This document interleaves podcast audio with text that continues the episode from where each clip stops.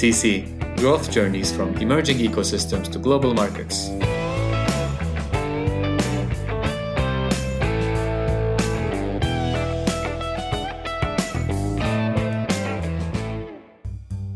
But about 10 years ago, we started noticing a change that everything is changing.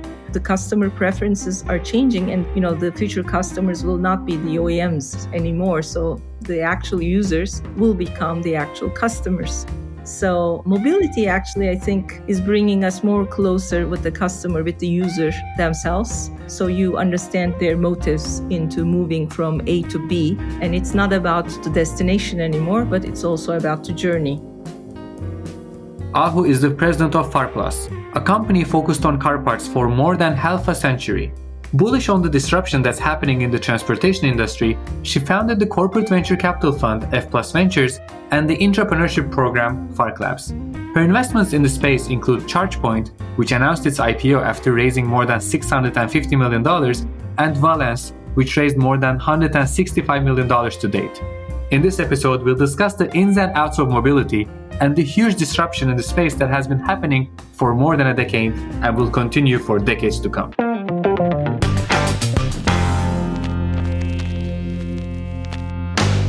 Hello, Ahu. How are you? Very well, Enis. Thank you very much. Well, thanks for being here. Are you in Istanbul right now? Yes. For the time being, I'm in Istanbul. My last international trip was February 18th. and then ever since, I've been in Turkey. Wow, February 18th. Yeah. Interesting. Are you planning to go somewhere? Yes, yes. Actually, I'm planning to be in the US for Christmas. Oh, interesting. What for?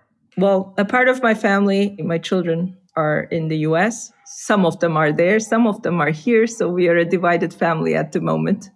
And my middle daughter, she just won a scholarship to go to Taiwan and learn Chinese. And now the doors between US and Taiwan is open. So I'm going to say her goodbye and spend Christmas with my family.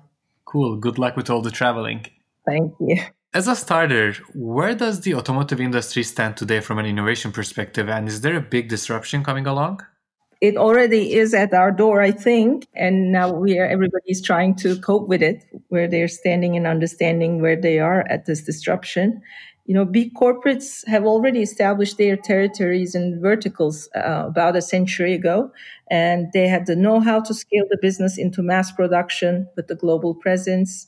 But now all is changing, so they have a lot of big capex expenditures. So it is very hard to transform from that structure. But now startups are coming. You know they have the agility to test and fail build products much faster. So i think automotive industry is also realizing the way people are moving is changing and they are trying to figure out where they stand in all that. And they want to be able to use their past experiences in a way that they can create value I guess the mobility space in itself is moving beyond the automotive industry and is becoming much larger than the automotive industry. To set the context for our audience, can you please briefly talk about Farplas and your corporate startup engagement efforts, namely the CVC, F Plus Ventures, and the entrepreneurship program Fark Labs? Sure. I mean, Farplas and Fark Holding in general is an industrial entity with a lot of industrial companies, mostly in the automotive and white goods sector. So we are providing parts for these industries, and we've been in it for about 50 years, supplying international customers like Toyota, Renault, Fiat, Ford, Hyundai, they have been our customers and so far actually they've been very valuable in our progress so this is, you can call it, I guess, this is our legacy business. But about 10 years ago, we started noticing a change that everything is changing. The customer preferences are changing and, you know, the future customers will not be the OEMs anymore. So the actual users will become the actual customers. So mobility actually, I think, is bringing us more closer with the customer, with the user themselves so you understand their motives into moving from A to B. And it's not about the destination anymore, but it's also about the journey. So that's where we are. We are trying to figure out how we're going to fit all that. So trying to transform from a supplier into a new form of things. And uh, that's what we are doing with Fark Labs. It's an innovation lab we designed. We say to design a better version of the future. And one of our verticals is mobility. The second one is life sciences, and the other one is sustainable lifestyle.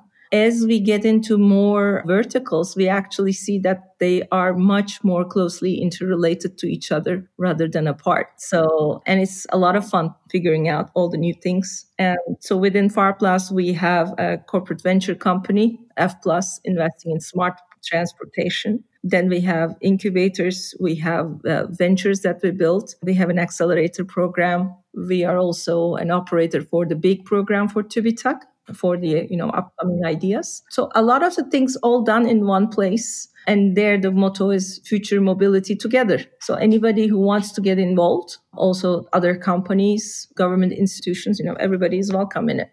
You guys are doing an ecosystem play basically end to end in the mobility space. For example, Duckt is a micromobility charging solution that started under the Fark Labs umbrella. I mean, I guess you guys then invested for it to become a spin off company by itself. What's your take on the micromobility space in general? And do you think the new micromobility solutions would continue to grab share from the conventional transportation methods? Mm, for sure. Actually, you know, I think the secret to it is there is a book called Dual Transformation, and it really affected me. And it's showing all the problems and all the ways of how you can transform one company to another company or different companies. So the term re- reproductive company, and I think it's a more of a female term in that sense, so that one company gives birth to other companies.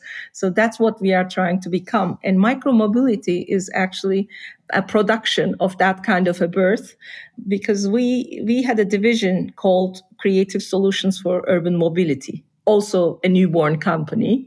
And within that company, we had a lot of mm, very interesting people, you know, user experience designers, industrial designers. One is a, uh, was a purchasing manager in a big OEM, for example. These very interesting people come together and then they have the opportunity to create their own area of interest.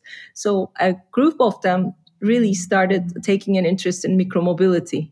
And with them, we got interested and we started seeing micromobility as actually a competition to the current passenger car market because they are taking share from passenger cars for the shorter miles. So in that, we are very big. And when you extrapolate the expected growth rate of the micromobility market to the growth rate of Uber, for example, ride sharing apps, it looks like it's going to double the rate in the given same number of given years. So it is a very fast growing market.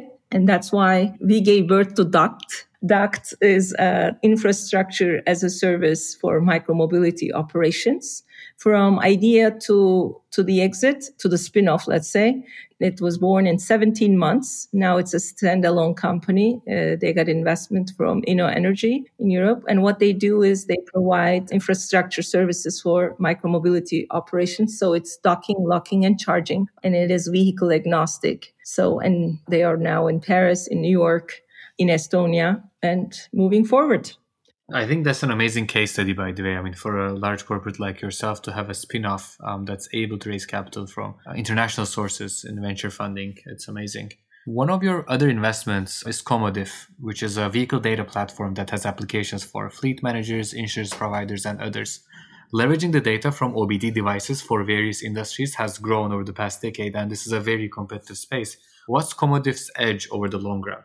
Well, Commodiff is also a venture exercise born within the company, and then they were always assigned to be a connected car platform. So, and our aim, our uh, claim there is that cars are going to become the new phones very soon with the electrification, autonomous driving, and the way mobility is changing. And what they're trying to do is that to provide that connectivity service to the companies they work with. As an example, for example, they did a TCU for Fiat Turkey for their uh, specific data connection needs to their customers. So they work with insurance companies, with different companies who want to use their platform. They also bring out a lot of the mass, you know, mobility as a service ideas and help the customers implement those ideas. And but so far, Commodiff's expansion has always been in the automotive OEMs. Renault and Fiat are the main customers.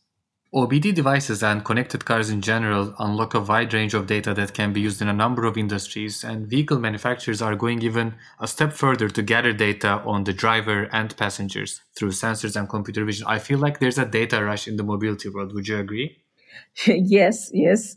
And everybody's talking the OBD device, but I think it's not the actual key to unlock the hidden real time connectivity data.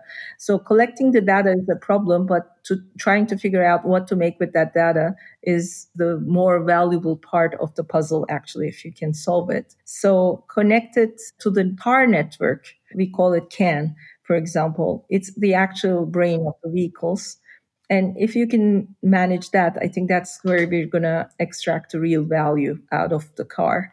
I think the cars before, it's like that, you know, when we say mind and body alignment, you know, in the human body. So I think the same is going to be reality for the cars. And in my opinion, the mind of the car is not as developed as it could be or as we would like it to be. But companies like Comodyf is helping that the brain of the car to develop. So once it comes to full maturity, that's where we're going to extract the value and we're going to see the benefits of it. Uh, it takes some time, so you need to be very patient. The customers need to be patient as well. So it's not a quick fix. It requires a lot of investment too. But I think more and more the car makers are realizing the value of it. I mean, look at Tesla, for example you can do a complete upload to a car. So maintenance means basically that you're renewing the software, you know, uploading and putting another version of software to your car. And it can be done from a distance and it's cheap and it's quite quick. So this is a very disruptive way of managing a car. And I think this is going to be the common case for all the car business in the future. And we see a move towards modular design to be able to provide continuous updates both on software and hardware layer on vehicles. How does that impact the manufacturing process of a vehicle? Well, it depends from which aspect, from whose uh, perspective you're looking at it. So when you're looking at it from an established OEM perspective, that means a lot of competition is on the way because being modular, being able to handle things without having to do a lot of capex investments. This lowers barriers for new entrants. So when we look at it also from the fund perspective, we look at how many new EV players are entering the market each day. For example, there is this financial vehicle called SPAC, which means Special Purpose Acquisition Company.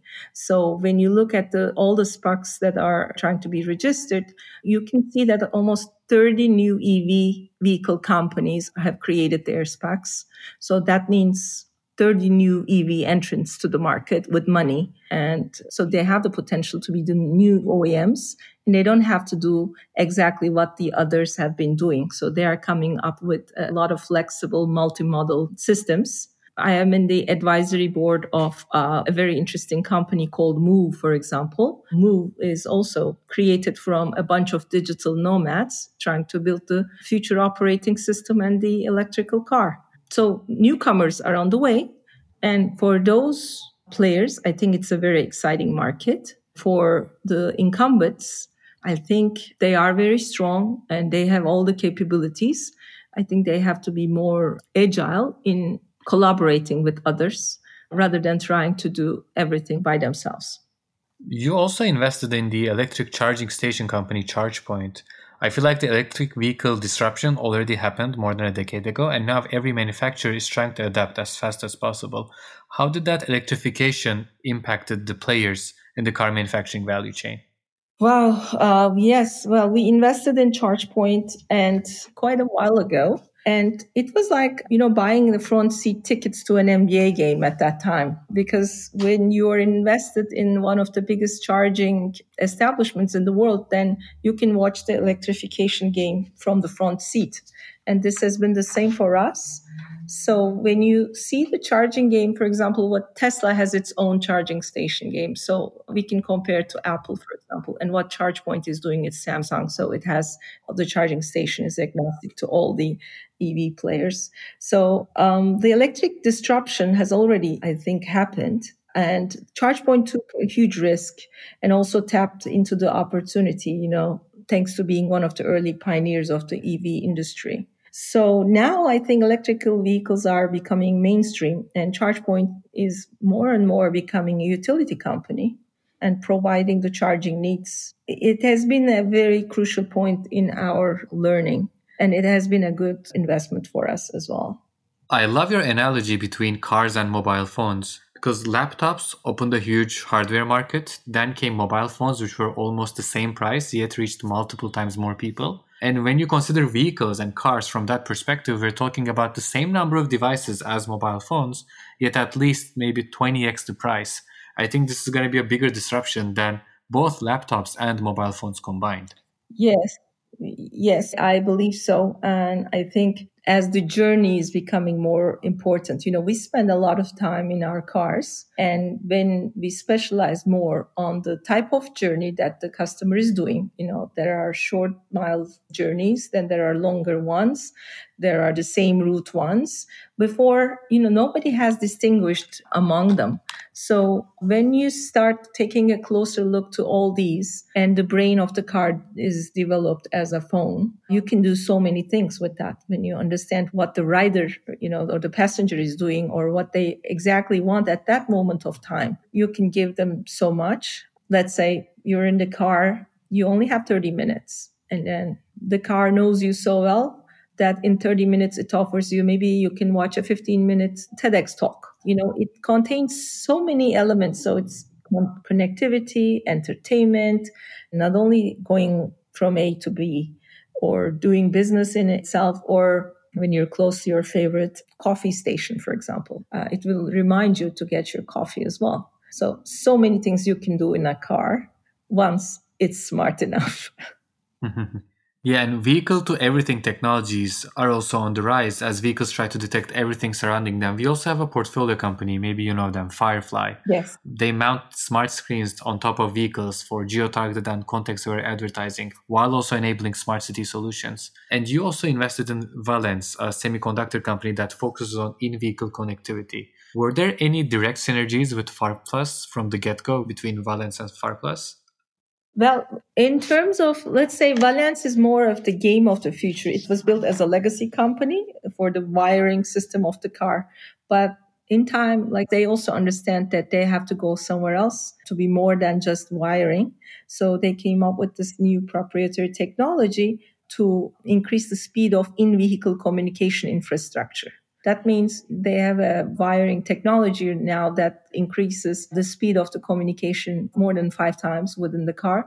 And the installation of the system is very much easier to suit the needs of the new EV manufacturers. So that means when we have fast enough wireless within the car, and the car becomes smart. So Valence is actually in a way a company that helps our cars get smarter and have more bandwidth.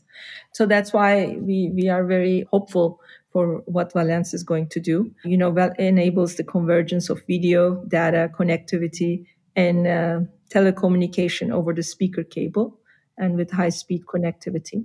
So those are all the areas, you know, you think we believe, we don't just think, uh, we believe that they establish the future of the car industry. And some of them will take more time.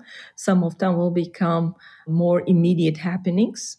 So I think the real game is that you place your cards in a way that, you know, you have some earlier gains, but you also have some future invested activities as well. So that you see far and you see close and you can combine everything with your current activities.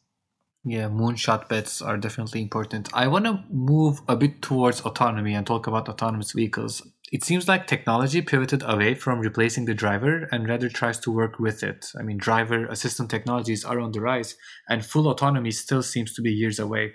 Where do you think full autonomy will happen first? Like lower risk alternatives like autonomous delivery seems to be heavily invested in over the past few years, for example.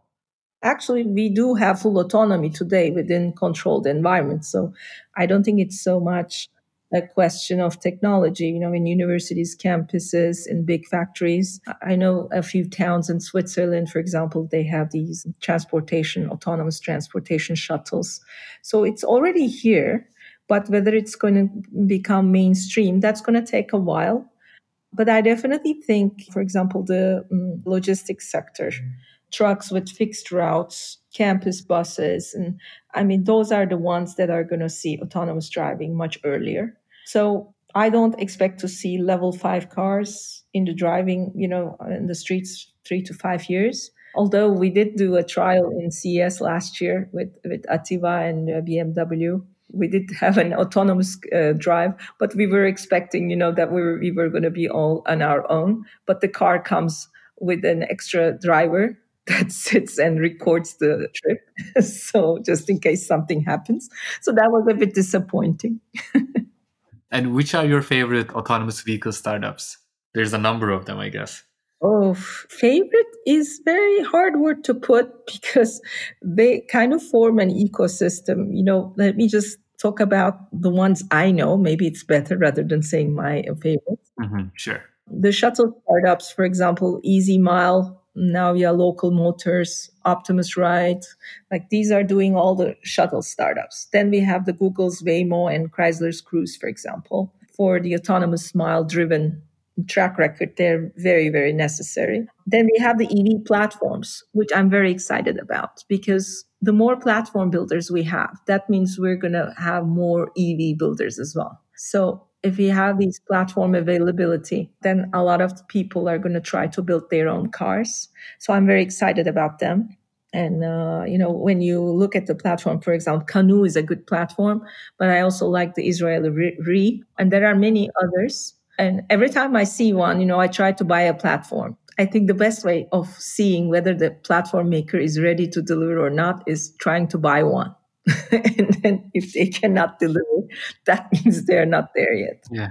Yeah, this is a trillion dollar industry. So I think there's going to be probably maybe 50 different unicorns come out of this space over the next 10 years. I mean, I would take a bet on that for sure. Um, you said you're bullish on logistics, like trucks, for example, for autonomy. When I look into players in logistics and supply chain, the tech enabled players, they seem to cooperate with the existing value chain rather than replacing them or disintermediating them. And I see these number of tech enabled players that only differentiate on their use of technology rather than disrupting existing players. What's your take on this?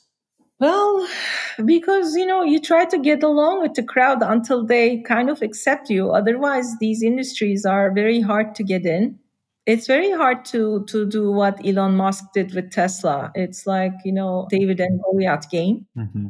And not all of them are equipped to play that game. It's not an easy game. So maybe everybody starts with trying to convenience the incumbents and get them aboard, and most of them maybe fail because of it. But trying to run against the current completely is also it requires a lot of resources what Uber did, for example, and what they are fighting with around the world. It requires enormous amounts of resources. So I don't blame them for trying to do that. But I see that there are so many opportunities. I mean, because if you want to spot an opportunity, you have to concentrate on the problem. And there are so many problems in the logistics sectors. And the way the other parts of the technology is developed, now the logistics sector is much far beyond of those development and there is there needs to be a big catch up so i hope there will be disruptors but disrupting a very established long lasting strong sector is not so easy. Yeah i totally agree. As a closure there's also a hype on flying cars. Do you think we'll be able to see flying cars for personal use in the 21st century well, yes, I think so. The aviation industry has uh, very strict regulations, you know, long product to market times and everything. But but all these technologies developing right now. So we have Volocopter, Lilium, Uber, Hyundai. Everybody's interested in those things. So big corporates are interested, which is a good thing. And Morgan Stanley, for example, thinks autonomous aircraft market could be worth 1.5 trillion dollars by 2040. So maybe for shorter distances, there will be uh, much quicker solutions. Uh, but for longer distances, that won't be so quickly. But I see more things happening also in the boxing area. You know, sometimes we talk about all these big technologies, you know, and they seem that we cannot reach them. And but sometimes the real change occurred in smallest details. For example, why I am bringing about this idea of box, for example, it comes down to a box eventually every vehicle you know especially when you have the platforms you just put a box in it and then you change the purpose of the box and that gives you a car so or when you look at for example we work now with a healthcare company also to specialize on the cold chain boxes or we work with domino's pizza for example for their last mile delivery boxes and we actually made a box company and that's the first time i'm explaining this it's called MobiQ. it's going to be a new startup MobiQ. And MobiCube. Interesting. I had no idea. Yeah, it's mobile Kutu, mobile box. Mobile Kutu. Okay. Makes sense. All their business is box. That's it. Box for the cold chain, box for the mobility, box for last mile. So sometimes maybe it's good to reverse things and not start with the, you know, high technologies and a lot of monies, but with the smallest details. And so in Fark Labs, actually, we're trying to do both sides of the pendulum and trying to bring everything together and make sense out of it. And it's a lot of fun. Well, I think boxes are like the lowest common denominator of the whole mobility industry. So makes perfect sense. I love the fact that you're an inherent optimist, especially about flying cars. I mean, I hope it's going to at least become an industry by 2040. I don't expect it to become a trillion dollar industry, but even if I try it once by 2040, I mean, I would be impressed by technology itself. Well, I'm an avid sci-fi reader, mm-hmm. you know, and all the movies and everything we see, and those movies even come from 20 or physicists, for example, and the futurists. Whatever we read in the 1980s, look at Michiko Kaku's uh, books and stuff. What has not happened that he wrote in that book? So everything that we're talking about is eventually going to happen. It's only a question of time and how we're going to take it. So, yes, I like being optimist. It gives you a lot to discover. well, Ahu, thanks for joining the podcast. Thank you for having me, Enis. Thank you. This episode was very insightful to learn about how existing players in the automotive space are placing their bets on innovation to adapt and survive the large disruption that has been coming in waves for over a decade now. I'll continue to host guests to discuss disruptions happening in different industries. If you want to suggest guests or topics, feel free to reach out directly via email. Bye. To stay in the loop, go to our website, getcc'd.com, or follow us at getcc'd on Instagram, Twitter, Facebook, LinkedIn, and YouTube.